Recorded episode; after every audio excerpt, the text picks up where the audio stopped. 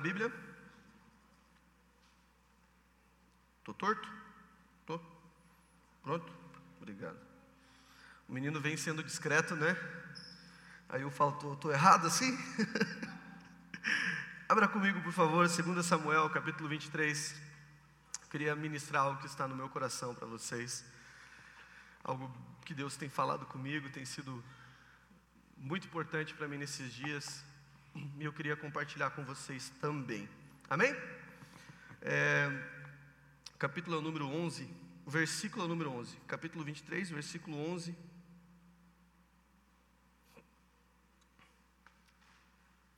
2 Samuel, capítulo 23, versículo 11, diz assim: ó, Depois dele vinha Samar, algumas versões de Sama. Depois deles vinha Samar, filho de Age, de Aram. Certa ocasião, os filisteus se reuniram em Lei e atacaram os israelitas numa plantação de lentilha. O exército israelita fugiu, mas Samar permaneceu em sua posição no meio do campo e derrotou os filisteus. Desse modo, o Senhor lhe deu grande vitória. Amém. Pai, obrigado, obrigado por esse texto, obrigado por essa palavra que o Senhor deixou para nós. Obrigado, Pai, pela adoração, pelos louvores, por tudo que o Senhor falou, nosso coração.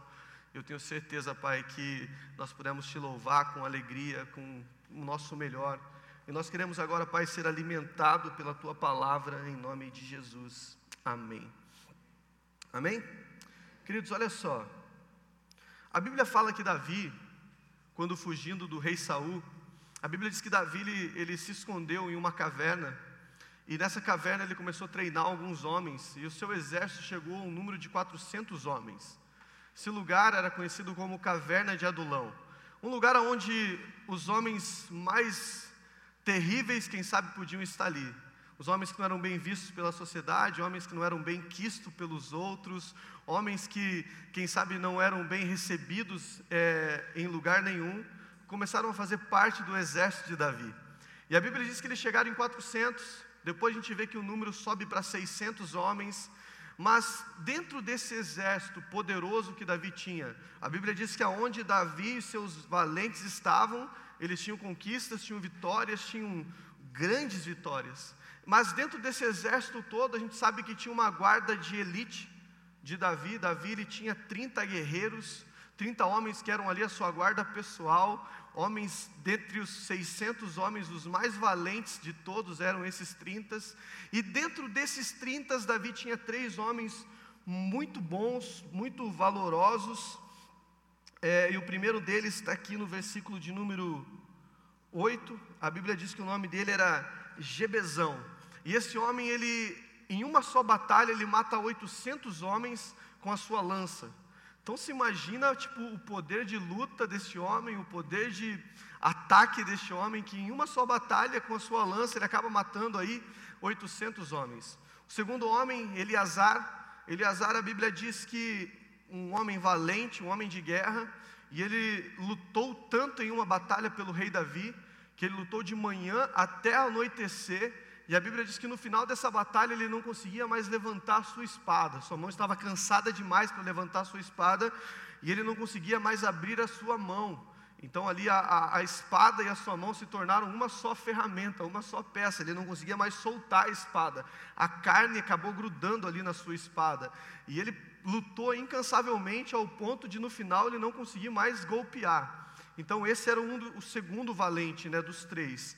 E o terceiro que foi o que nós lemos, Samá. A Bíblia diz que, e é sobre ele que eu quero falar nessa noite. A Bíblia diz que ele estava no seu campo de lentilha junto com o exército de Israel, e o exército todo fugiu, e ele ali fica, manteve a posição, e ele acaba derrotando um exército inteiro sozinho. Todo o exército ele derrota sozinho agora, e a Bíblia diz que nesse dia Deus deu grande vitória para ele. Mas quando eu começo a ler esses textos, querido, uma pergunta vem no meu coração, e eu queria perguntar para vocês hoje, nessa manhã. Você já parou para pensar o que realmente vale a pena lutar? Quem já fez essa pergunta aí para si mesmo? Pelo que realmente eu preciso lutar? Vale a pena lutar algumas lutas que eu estou lutando, vale a pena lutar algumas batalhas que eu estou batalhando, vale a pena eu ir até o fim, por isso, por aquilo e por aquilo outro, e pelo que, que você realmente precisa lutar. Então, quando eu começo a ler o texto aqui de Samar, para vocês entenderem o contexto histórico, naquela época era comum, muito comum, é, o, o, exército plantava ali a, a, cidade, os moradores plantavam as suas colheitas, e o que, que era muito comum? No tempo da colheita, outros exércitos inimigos eles vinham até Israel para que eles pudessem roubar sua colheita, sua plantação. Então, quando estava tudo colhido, tudo na época de colher, outro exército vinha, eles lutavam e aí eles saqueavam toda ali a comida e levavam todos os mantimentos. Então, eles acabavam ganhando algo que eles não plantaram, algo que eles não regaram, não colheram, mas se beneficiavam mesmo assim. Isso era muito comum. É por isso que você vai ver, por exemplo, Gideão malhando trigo, né, no escondidinho, num lagar, né, para que o povo não viesse roubar o pouco da comida que ele tinha. Mas quando nós olhamos para Samar, aqui nesse texto, e nesse contexto que nós estamos lendo, é, ele encontrou um motivo para lutar. Ele encontrou uma razão para lutar. E quando ele está ali defendendo o seu campo de lentilha, ele não está apenas defendendo o campo de lentilha, ele não está lutando por um pedaço de terra e por um alimento, ele está lutando por algo que para ele é importante, algo que para ele realmente vale a pena, algo que para ele realmente vai fazer a diferença. Então ele está, eu começo a imaginar um homem no meio de um campo com a sua espada na mão e dizendo assim: ó, ninguém vai tomar aquilo que Deus me deu. Não importa o que aconteça aqui, não importa o que aconteça com a minha vida, eu posso até morrer, mas eu vou lutar até o fim ninguém vai tomar aquilo que é meu. Então Samar começa a me ensinar grandes lições, tipo, pelo que eu tenho lutado? Primeira coisa, vale a pena lutar por isso que eu tenho lutado? Segunda coisa, né? É, o que eu luto é do interesse de Deus? Terceira coisa. E você vai juntando muitas coisas que você pode dizer assim, puxa, qual é o propósito das minhas lutas? Já fez essa pergunta? Pelo que você tem lutado? Vale a pena? Você deve continuar lutando? Sabe, muitas vezes nós temos lutado lutas que Deus não está no meio delas. Deus não está interessado em te dar vitória porque aquilo não tem nada a ver com Ele. Sabe, muitas lutas que nós temos lutado são lutas que muitas vezes nos afastarão da presença de Deus nos levarão para mais longe de Deus. Mas quando você luta a, as lutas que são de Deus, com certeza Deus te dá vitória. Amém? Quando olhamos para a parte humana do negócio, e eu queria que você olhasse aqui de forma racional para esse texto. É ilógico o que aconteceu. Você vê Samar, um único homem, a Bíblia diz que ele guardou posição, ele falou: Eu não vou sair daqui, eu vou lutar até o fim, eu estou com a minha espada na mão e eu não vou baixar ela ele luta contra um exército inteiro e se torna vitorioso. Quando você traz isso para o lado humano, isso é impossível de acontecer. É impossível que um homem lute contra um exército e se torne campeão, vitorioso, é impossível. Mas a Bíblia diz, o texto seguinte diz assim: E Deus lhe deu grande vitória. Quando nós olhamos e entendemos o texto, a gente sabe que não era Samar que estava lutando, mas que havia ali anjos lutando por ele, o Senhor, o próprio Deus, estava lutando por ele. Quando olhamos o profeta na caverna, junto com o seu moço, e a Bíblia diz que o moço sai para fora, o moço do profeta, ele diz assim: estamos perdidos. Né? Tem muita gente lá fora, só está nós dois aqui dentro, nós vamos ser derrotados facilmente. O profeta faz uma oração, qual que era a oração, queridos? Uh? Eu acho legal quando eu pergunto isso, eu escuto assim. É só isso que eu escuto aqui de cima. Mas a oração do profeta foi: Pai, tira as escamas dos olhos dele para que ele possa ver que o exército está conosco é muito maior do que o exército inimigo. E a Bíblia diz que as escamas do moço ali caem e ele sai para fora e agora ele vê o exército de Deus reunido para lutar por ele. O que você precisamos entender, querido, é que quando nós estamos lutando as lutas que Deus aprova, nós nunca vamos lutar sozinho. Nós vamos ter sempre o Senhor lutando por mim e por você. Uma das características de Deus e um dos nomes que eu mais gosto a gente sabe que Deus na Bíblia tem muitos nomes, né? Jeová Jiré, Jeová Nissi, Jeová Rafá, Belar Roy, o Deus que tudo vê. Mas uma das características que eu mais gosto é Jeová Sabaote, que significa o Deus da guerra, aquele que luta por mim e por você. Nós servimos a um Deus que luta por nós. Nós servimos a um Deus que trabalha enquanto eu e você descansamos, que cuida de nós enquanto nós dormimos. Salmos diz que se eu deitei, dormi e pude acordar no outro dia, porque Deus cuidou de mim, Deus zelou do meu sono, Deus estava comigo enquanto eu estava dormindo, Deus estava me protegendo, Deus estava velando o meu sono para que eu pudesse acordar e estar de pé no outro dia para lutar as guerras que Ele colocou na minha, na minha vida, amém? Então você precisa ter esse entendimento: há um Deus que luta por você. Humanamente impossível aquele homem lutar contra aquele exército todo e se tornar vitorioso, mas ele estava lutando uma guerra que interessava ao Senhor. Então o próprio Deus estava ali lutando por ele. Quando olhamos a vida de Davi, por exemplo, e esse texto é interessante na minha opinião, nós olhamos Davi, um jovem, um adolescente, na minha, na minha interpretação do texto, indo levar mantimentos para os seus irmãos que estão no campo de batalha. Davi chega no campo de batalha, existe um homem forte, a Bíblia cita Golias como um gigante, e Golias agora passeia em frente ao exército. Naquele tempo era muito comum as guerras serem decididas dessa forma: o melhor guerreiro de um exército contra o melhor guerreiro de outro exército. E a Bíblia diz que ali Golias passeia na frente do exército e ele começa a gritar uma frase: Existem homens em Israel se existe um homem em Israel, me dê um homem para que eu possa lutar com ele. Né? E ele começa ali humilhar o povo de Israel, humilhar o, o exército do Deus vivo, e de repente vem o Davi, Davizinho, né? o pequeno Davi, e, e Davi, ele entendeu logo de cara o que estava acontecendo. O que um exército inteiro não entendeu, o menino Davi entendeu, porque Davi olha para aquele homem e ele diz assim: Quem esse incircunciso pensa que é? O que, que Davi está dizendo? Esse cara não tem a aliança que eu tenho com Deus. Esse cara não tem a aliança que eu tenho com o Senhor. Esse cara ele já está derrotado, mas não sabe quem ele pensa que é. Ele vem contra mim com varas, com espadas, mas eu vou contra ele no nome do Deus vivo. Davi já tinha ganhado a batalha antes de entrar na batalha. Davi já tinha sido vitorioso antes mesmo de pegar ali a sua, né, a sua tiradora de pedra. Ele já tinha sido vitorioso por quê? Porque ele sabia quem ia lutar por ele. Né? O texto diz, eu, eu sei que vocês conhecem, mas faço questão de passar pelo texto. O texto diz que Saul tenta colocar ali sua armadura nele, né? ele fica pequeno demais para a armadura, fala, cara, eu não consigo me mexer com isso, tira isso de mim. Então pega as minhas armas, eu nunca usei uma espada, eu nunca usei uma arma, eu não vou conseguir ir, ir com isso. E ele pega então ali algumas pedras, né? E ele começa agora a girar a sua pedra, acerta a cabeça do gigante, o gigante cai. E o nosso erro aqui qual que é? É pensar que o que matou o gigante foi a pedra. Nosso erro aqui é pensar que quem matou o gigante foi o pequeno Davi. Você acha mesmo que uma pedra ia derrubar um homem daquele tamanho que estava desafiando um exército inteiro? Não. Quem matou o gigante foi o poder de Deus. Né? Eu gosto de brincar e eu tenho para mim que quando a pedra acerta a cabeça de Davi, algo ilógico acontece. A pedra bate na testa, mas o guerreiro cai para frente. Impossível. Né? O impacto da pedra tinha que ter derrubado ele para trás. Mas eu tenho para mim que um anjo do Senhor estava atrás de Davi, deu-lhe uma porretada atrás do Golias, e dá uma porretada na cabeça do, do Golias, e ele cai para frente já nocauteado.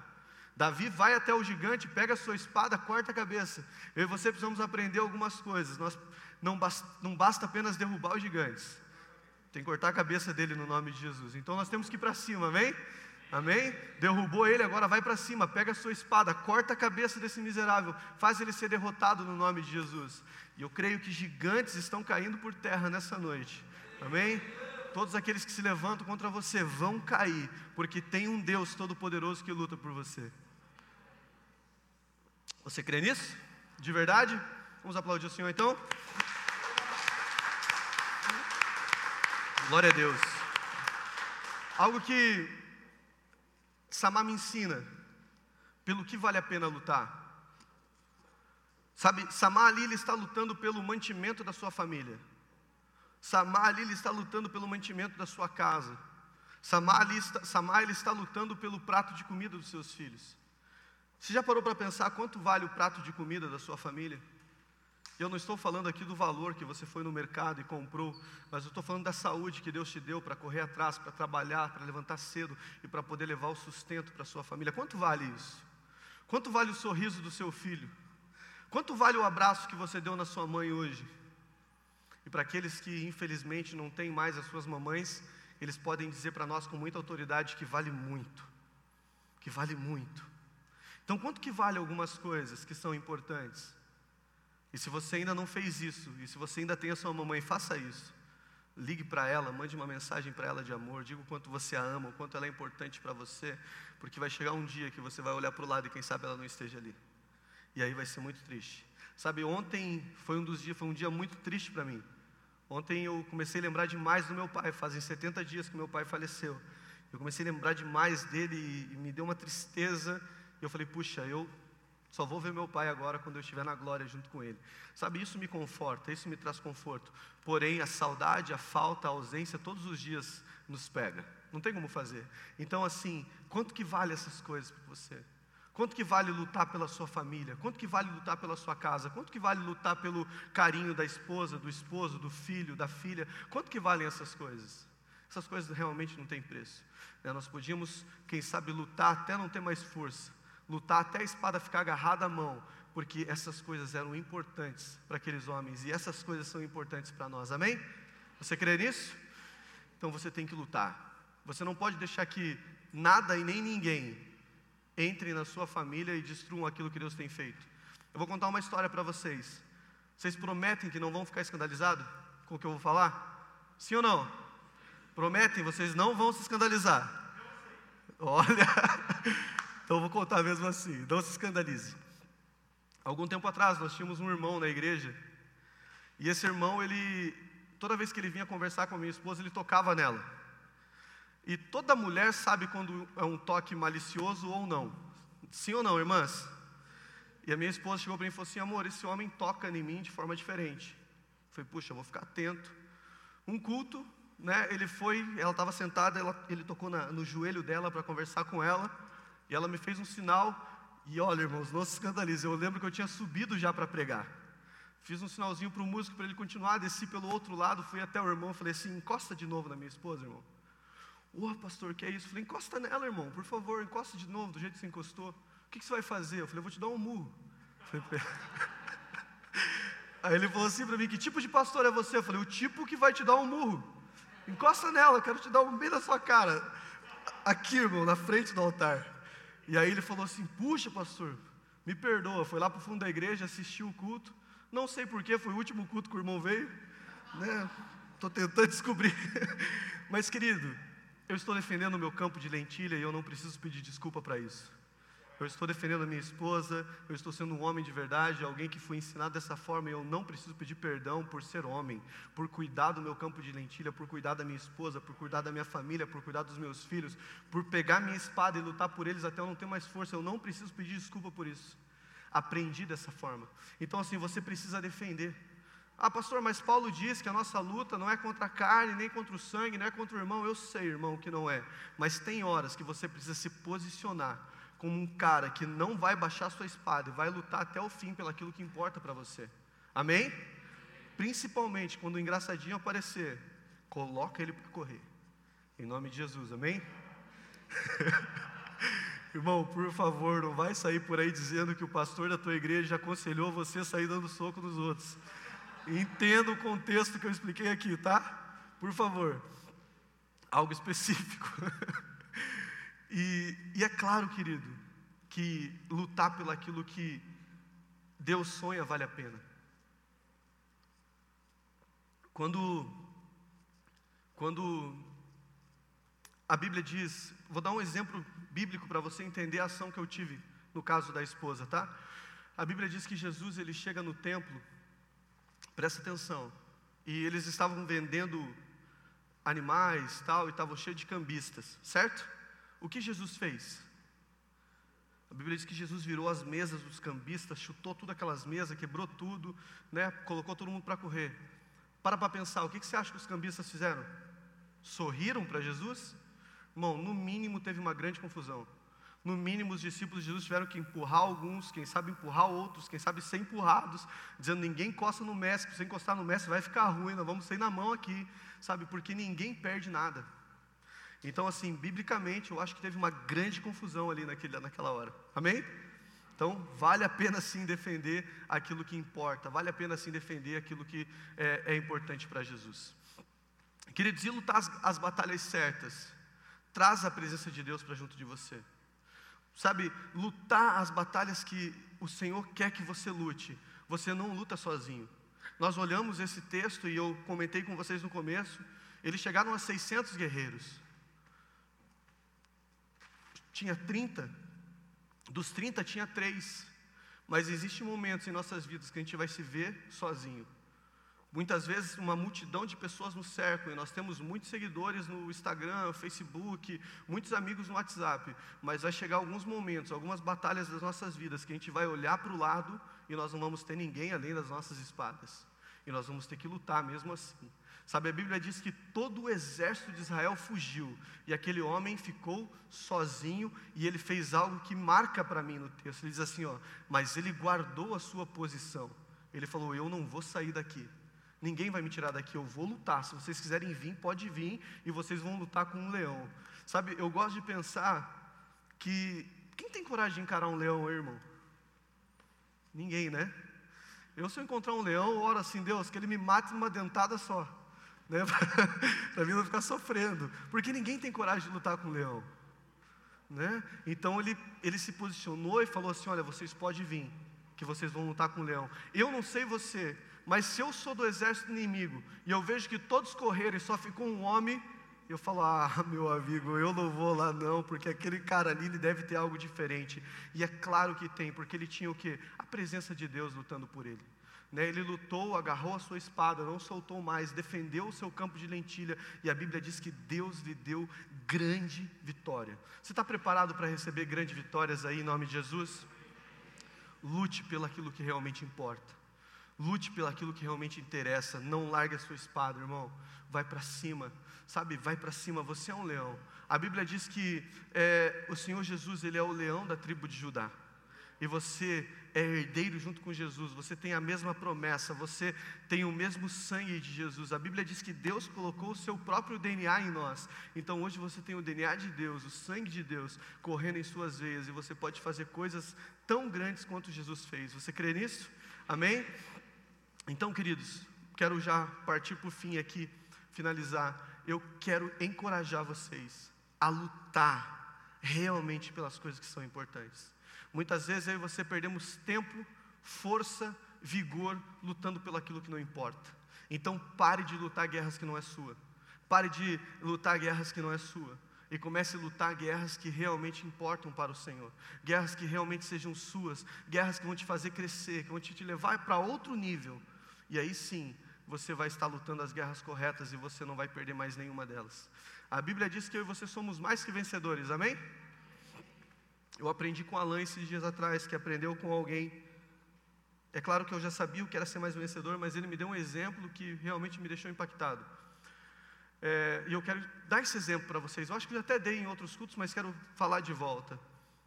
Vocês lembram do Ayrton Senna? Quem lembra do Senna? Né? Algumas pessoas diziam que até ali valia a pena assistir a corrida de Fórmula 1, né? Mas o Ayrton Senna teve uma corrida que ele estava liderando a prova, estava ganhando e um dos competidores ali, um dos sofre um acidente. Ele para o seu carro, ele ajuda aquele cara, resgata aquele cara ali do meio do acidente e é claro que por essa ação as pessoas passaram ele e chegaram em primeiro lugar e ele não conseguiu chegar até o fim da corrida porque ele estava ajudando aquele cara. Quando você lembra dessa cena, dessa corrida em especial, ninguém lembra de quem ganhou a corrida, mas todo mundo lembra da ação que o Ayrton Senna fez. Então, ser mais que vencedor é isso. É, é, é, por mais que você às vezes não chegue em primeiro, as suas ações, o seu caráter fazem lembrar, puxa, esse cara fez a diferença naquele dia. Então, aquele dia eu entendi que, cara, aquilo era ser mais que vencedor. Embora você não chegue sempre em primeiro, mas as suas ações, a motivação correta do seu coração te faz mais do que vencedor. Então, o meu encorajamento é: não abaixe a sua espada por nada nesse mundo. Lute pelo aquilo que vale a pena. Pastor, mas vai ficar agarrada a espada na minha mão. Eu não vou ter força para levantar. Não importa. Enquanto você estiver respirando, enquanto você tiver fôlego de vida, há um Deus que luta por você dia e noite. Há um Deus que não descansa a Bíblia diz que Ele trabalha em nosso favor. Amém? Amém, queridos? Glória a Deus por isso. Queria chamar os meninos do louvor para cá. Cadê? Cadê a pesada?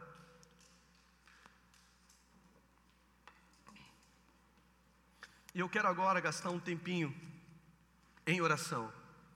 Eu quero que você agora coloquemos na presença de Deus aquilo que importa. Sabe, o que importa para você? Ontem eu fui ministrar em outra igreja, em outro lugar, e a hora que eu estava ministrando, terminei de ministrar, e aí no final da ministração veio um rapaz, me procurou e falou: Pastor, eu posso te entregar uma palavra profética? Eu falei: É claro. Ele falou: Pastor, eu via você ministrando, enquanto você ministrava, eu vi uma grande Bíblia aberta, e nessa grande Bíblia, e nessa grande Bíblia, ah, havia uma espada dentro dela. E você era uma espada flamejante, e a gente está vivendo aí um manto com espadas nesses dias. Era uma espada flamejante, e você tentava puxar ela, mas você não conseguia puxar ela sozinho. De repente veio a sua esposa, e junto com você, vocês dois conseguiram tirar essa espada dentro da Bíblia, e agora vocês estavam armados. Eu falei, uau! Né? Eu falei, eu recebo essa palavra. O que eu entendo? Que muitas lutas, irmãos, eu não vou conseguir realmente lutar elas sozinhos mas eu tenho a minha esposa, eu tenho vocês, eu tenho a minha família, eu tenho a família semear, eu tenho pessoas que se importam comigo, que dobram os joelhos por mim, que oram por mim, e essas lutas nós somos mais que vencedores. Sabe, então eu quero te encorajar também a ser um intercessor, ser alguém que é, realmente entendeu o, o, o seu chamado, o seu propósito. Né? Um dos nossos maiores desafios que temos na igreja hoje é o ministério de intercessão, né, Marcelo? Nós tentamos todo mês fechar uma escala de intercessão e não conseguimos. Então, seja um intercessor. O que é ser um intercessor? Nós aprendemos esses dias, é se colocar na brecha, é estar. Aqui está Deus e aqui está a pessoa, e existe uma brecha na vida dela. Então agora eu estou neste lugar de brecha, intercedendo por alguém, dizendo: Deus, essa pessoa te ama, ela está no engano, ela está no pecado, mas a minha oração vai libertar ela, eu estou orando por ela, e assim ela vai conseguir alcançar a vitória. Então comece a orar por coisas que são projetos e planos de Deus. Sabe, eu sempre falo de Ziklag. Na minha opinião, Ziklag era um refúgio para Davi. Algumas quintas-feiras atrás eu ministrei isso e falei que Ziklag é a cidade que Davi ganhou do, do rei filisteu. Era o lugar que ele ia para lá e, e muitas vezes ele chegava naquela cidade chorando quem sabe chorando a perda de alguns irmãos que morreram, mas muitas vezes eles chegavam festejando, adorando ao Senhor pela vitória. E em meio a essa adoração, em meio a essa alegria, tinha, quem sabe, as perdas também. Querido, a nossa vida com Deus não é uma vida só de sorriso, não é. O próprio Jesus, quando estava aqui, ele disse para nós assim: Olha, no mundo vocês vão ter aflições. E eu disse isso de manhã, eu gosto de brincar com isso. Eu nunca vi ninguém levantar de manhã e orar dizendo: Deus, eu quero ser aflito hoje. Me dá as provações que me cabe do dia. Eu estou louco para ser provado, estou louco para ser testado. Ninguém faz isso, mas mesmo assim nós somos provados todos os dias. Mesmo assim nós somos provados todas as manhãs. Porque coisas boas acontecem, coisas ruins também acontecem. A Bíblia diz que o sol ele nasce para justo e para injusto, que a chuva cai sobre a cabeça de todos. Então, querido, todos os dias nós vamos ser provados, todos os dias nós vamos ser testados, todos os dias nós teremos que lutar. E um texto de Apocalipse que eu gosto muito, e aqui é chave para mim e para você. Quantos aqui desejam um dia sentar com o Senhor Jesus na sua mesa, no céu celestial, adorando? Quantos desejam? Esse é o meu maior sonho. Mas não são todos que farão isso. Não são todos que terão esse privilégio. Porque Apocalipse diz assim: e ao vencedor, e aos que vencerem, eu darei o direito de comer da árvore da vida. Sabe, queridos, não é qualquer um. Nós precisamos vencer. Nós precisamos ir até o fim, nós precisamos perseverar. Nós precisamos nunca desistir. Lutas virão todos os dias. E glória a Deus pelas lutas. Elas me fazem mais forte. Elas me fazem mais resistente. Tem lutas que eu já sei como vencer, porque eu já passei por elas, então eu posso te ajudar. Tem lutas que você sabe vencer, porque você já passou por elas, então você pode me ajudar. E juntos nós vamos lutar e vamos vencer, juntos nós vamos chegar no nosso objetivo. Eu tenho aprendido em Deus que você não precisa me defender de algumas coisas. Eu não preciso defender vocês de algumas coisas, porque é o próprio Deus quem está lutando por você, é Ele quem está te defendendo. Então, se você ouvir algo, não precisa me defender Se eu ouvir algo, eu não preciso defender, porque eu sei quem luta por você, amém? Eu sei quem está lutando por você. Eu sei quem está travando as suas batalhas. Eu sei quem está lutando por você neste momento. Você pode não perceber, mas agora existe uma batalha. Agora existe uma luta pela sua vida. Aonde o Senhor quer que você receba essa palavra como boa semente no seu coração, mas o inimigo de nossas almas, Satanás, ele quer que você ignore tudo isso que você aprendeu hoje. E você precisa travar essa batalha. Você precisa travar essa guerra. No nome de Jesus. Eu queria que baixasse as luzes para mim, Didi, por favor. E eu queria que você ficasse de pé. Eu quero orar com você, mas antes de orar, qual que você programou, filho?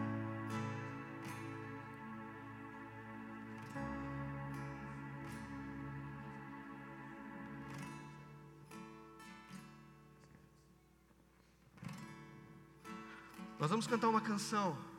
Fiz o que os músicos amam. Acabei de pedir uma música. Todo músico ama isso.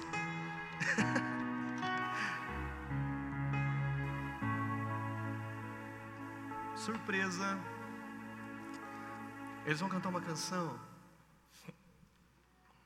que vai de encontro com isso que estamos falando hoje. E eu quero que você aí faça aí uma análise, uma pequena reflexão dentro de você. O livro de Coríntios diz assim: ó, analise o homem a si mesmo. Então você precisa se analisar.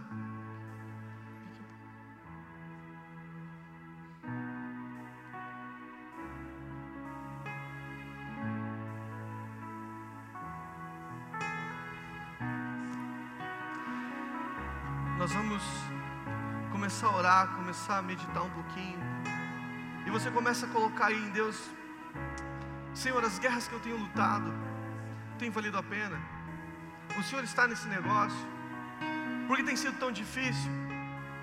Por que eu não tenho suportado? Por que eu não estou aguentando? Por que eu não tenho força mais para levantar a minha espada para continuar lutando?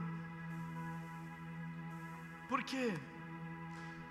Por quê?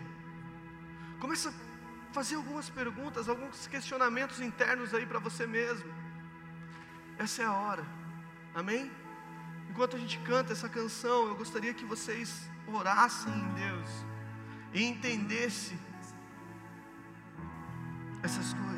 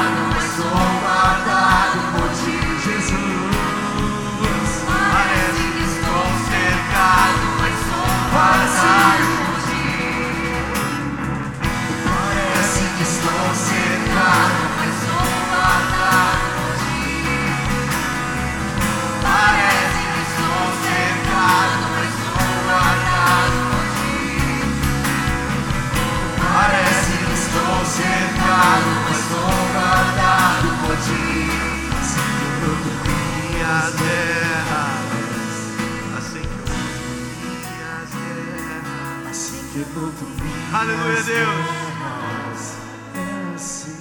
Querido, vai ter horas que você vai se sentir cercado, como diz essa canção. Mas o Senhor já está lutando por você. A minha oração nessa noite é que as escamas caiam dos nossos olhos e que nós possamos ver que muito maior é o exército do Senhor que luta por mim e por você do que todas as tribulações, todas as lutas que possam vir contra nós. Muito maior é o exército do Senhor, muito maior é o exército de Deus que está lutando para que você possa ter vitória nessa noite. E eu creio que a vitória é sua. Eu creio que Ele vai te entregar todos os seus sonhos, todas as promessas. Eu creio que Ele está trazendo libertação, que Ele está trazendo cura, restauração. Eu creio nisso. Então, pelo que vale a pena lutar? Lute pela sua família, lute pela sua casa, lute pelos seus filhos, lute pelo seu ministério, lute pelo seu trabalho, lute as guerras de Deus, lute as coisas que são importantes para Deus. Essas coisas valem a pena lutar. Lute pela sua casa, lute pelo seu casamento, lute, lute, lute. Sabe, tem uma frase, tem uma frase que é dita em um filme. Um rapaz ele acha uma espada e nessa espada tem uma gravura. E na gravura está escrito assim: ó, lute e lute de novo, até que um cordeiro se torne um leão. Sabe, você precisa lutar, querido. Você precisa lutar. Há um leão dentro de você e o nome dele é Jesus Cristo. Há alguém que luta por você e o nome dele é o Deus da guerra, é aquele que faz guerra por você. O que você tem que entender nessa noite é que você é filho. E ninguém mexe com, com o Filho de Deus. Se alguém mexer com ele, vai ter que encarar as consequências por ter feito isso. Se nós, como seres humanos, quando alguém mexe com os nossos filhos, nós já viramos leões. Imagina o que Deus pode fazer quando alguém mexe com você. Ninguém pode tocar em você. Não permita que alguém toque em você, porque você é filho, você é filha de Deus. Amém? Eu quero orar por você nessa noite. Pai, em nome de Jesus, nós oramos, Pai, nessa noite. Pai, nos ensina a lutar as lutas corretas, nos ensina a lutar as batalhas que o Senhor luta. Pai, nos ensina a lutar pelo aquilo que realmente importa, pelo aquilo que realmente vale a pena, Pai. Nós não queremos, Pai, aqui, Pai, perder a nossa força, o nosso vigor, a nossa juventude, lutando guerras e batalhas que o Senhor não lutaria. Então, Pai, nos direciona, nos encoraja, nos impulsiona a lutar as suas guerras, Deus, em nome de Jesus. Nos impulsiona, Pai, a entender aquilo que realmente importa. Nos impulsiona a amar como o Senhor ama, a cuidar como o Senhor cuida, a encarar as coisas da maneira que o Senhor encara. Nos impulsiona, Deus, e nos encoraja a não abaixar a nossa espada, não baixar a nossa arma, mas lutar com toda a força e até mesmo depois que as forças se acabarem, que nós possamos continuar lutando, porque quando lutamos pelo aquilo que importa, pelo aquilo que é importante, o próprio Senhor luta por nós, o próprio Deus luta por nós. Então, Pai, nos ensina a nunca desistir, nos encoraja a nunca recuar, mas sempre avançar. E por mais que a gente se veja sozinho, lutando para defender aquilo que é nosso, que os nossos olhos possam ver que muito maior é o Senhor, que o Senhor já peleja por nós, que o Senhor já luta por nós e que por isso nós somos mais que vencedores e que por intermédio do nosso Senhor Jesus nós somos mais que vencedores. Então, Pai, continua nos encorajando, continua nos abençoando para que nós possamos ser fortalecidos todos os dias pelo Teu Espírito e que nós não venhamos a recuar desistir das nossas guerras, em nome de Jesus.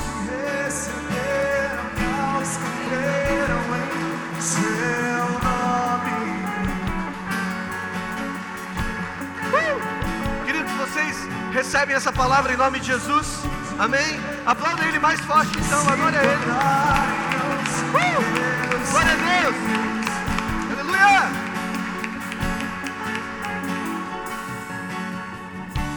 Glória a Deus. Boa noite, irmãos. Antes de vocês se assentarem, enquanto o Marcos estava agora orando, o Senhor me trouxe é, a lembrança, uma passagem da Bíblia, na verdade, ela é representada em dois momentos, onde o rei da Síria, Senaqueribe, era do exército da Síria, ele vai até Ezequias e ele começa a enviar mensageiros dizendo assim: Olha, nós já destruímos todos que passaram por nós e vocês serão a próxima nação a serem destruída. E Ezequias vai até o Senhor e através do profeta Isaías ele começa a buscar em Deus o que ele deveria fazer. E então ele começa a agir e começa a cercar o, o lugar onde eles estão, o acampamento, fechando os muros, colocando realmente formas de que Senaqueribe não ataque. E Senaqueribe continua enviando mensagens dizendo assim: não continuem confiando nos, de, nos, deuses de vocês, até porque ele não sabia quem era o nosso Deus. Porque nós já passamos por várias nações e todos os deuses foram derrotados. Todos eles foram derrotados por nós. Então não há Deus algum que possa nos parar. E em um dos momentos, Senaqueribe, é, Ezequias está falando com o exército dele, falando com aquele povo e diz assim: Sejam fortes e corajosos, não tenham medo nem desanimem por causa do rei da Síria e de seu exército poderoso, pois um poder maior está do nosso lado. Ele tem um grande exército, mas são apenas homens. Nós, porém, temos o Senhor, nosso Deus, para nos ajudar e lutar nossas batalhas. As palavras de Ezequias deram um grande ânimo ao seu povo. Mas Senaqueribe continuou insistindo, dizendo: Vocês vão ser derrotados, nós vamos acabar com vocês. E então, através do profeta Isaías, em outra passagem, Deus fala para o profeta Isaías para trazer até Ezequias o encorajamento ainda, dizendo assim: Olha, não, temam, não tenham medo, porque não foi contra vocês que ele tem zombado, é contra mim, é contra Deus que ele tem zombado. Colocarei um freio em sua boca e um anzol em seu nariz e o farei voltar por onde veio. E é tremendo porque o pessoal da Síria chega, o exército chega para tentar derrotar o povo de Israel. E lá no versículo, lá em 2 Crônicas 32, 21 diz assim: E o Senhor enviou um anjo para destruir o exército assírio com todos seus comandantes e oficiais. O rei da Síria voltou envergonhado para sua terra. E quando entrou no templo do seu Deus, alguns dos seus próprios filhos o mataram ali à espada. Amados, nós não precisamos, aqui nós falamos sobre como lutar as nossas guerras. Acabamos de ouvir uma canção que diz: Nós temos que lutar em gratidão, em oração, em louvor, buscando a Deus, porque ainda que venha um exército, exército contra nós, o Senhor ele envia apenas um para nos ajudar. O Senhor ele enviou já Jesus para morrer por nós, para nos redimir de todo o nosso pecado. Então não há condenação que possa nos parar, não há pecado que possa nos impedir de chegar até a presença do Senhor, não há pecado, pecado algum que possa nos impedir de ser mais que vencedores, porque o Senhor já entregou aquele que necessitava por nós. Então nós temos que andar por aí como vitoriosos, como pessoas que entendem quem quem sabe nesse momento existam, existem senaqueribes aí dizendo: olha, você já é um derrotado, você não tem mais força para lutar, você é isso ou você é aquilo. Lembrem que há um Deus que luta a seu favor e que não há nada mais que possa te derrotar, porque Ele está contigo no nome de Jesus. Amém? Que no nome de Jesus vocês possam ser abençoados. E eu quero dar um recadinho ainda para todas as mulheres. No dia 22 de maio, nós vamos receber aqui a pastora Adriana Hortêncio, que é da comunidade Alcance, para falar para nós sobre identidade. O tema é identidade. E eu creio que muitas vezes nós temos muita dificuldade para entender quem nós somos.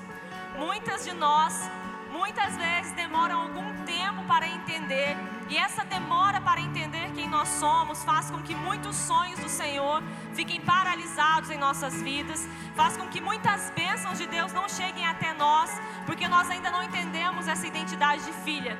E eu quero te convidar, mulher, a participar desse dia. Será somente para nós esse culto, para que você convide outras mulheres ainda. Quem sabe você nesse momento não saiba quem você é em Cristo. O Senhor ele quer se revelar a você, ele quer te levar a um lugar de mais intimidade com ele. Ele quer que você entenda que ele é seu pai e ele quer que você entenda que ele tem sonhos para sua vida que nenhum sonho que Ele prometeu ou que Ele colocou sobre você é frustrado.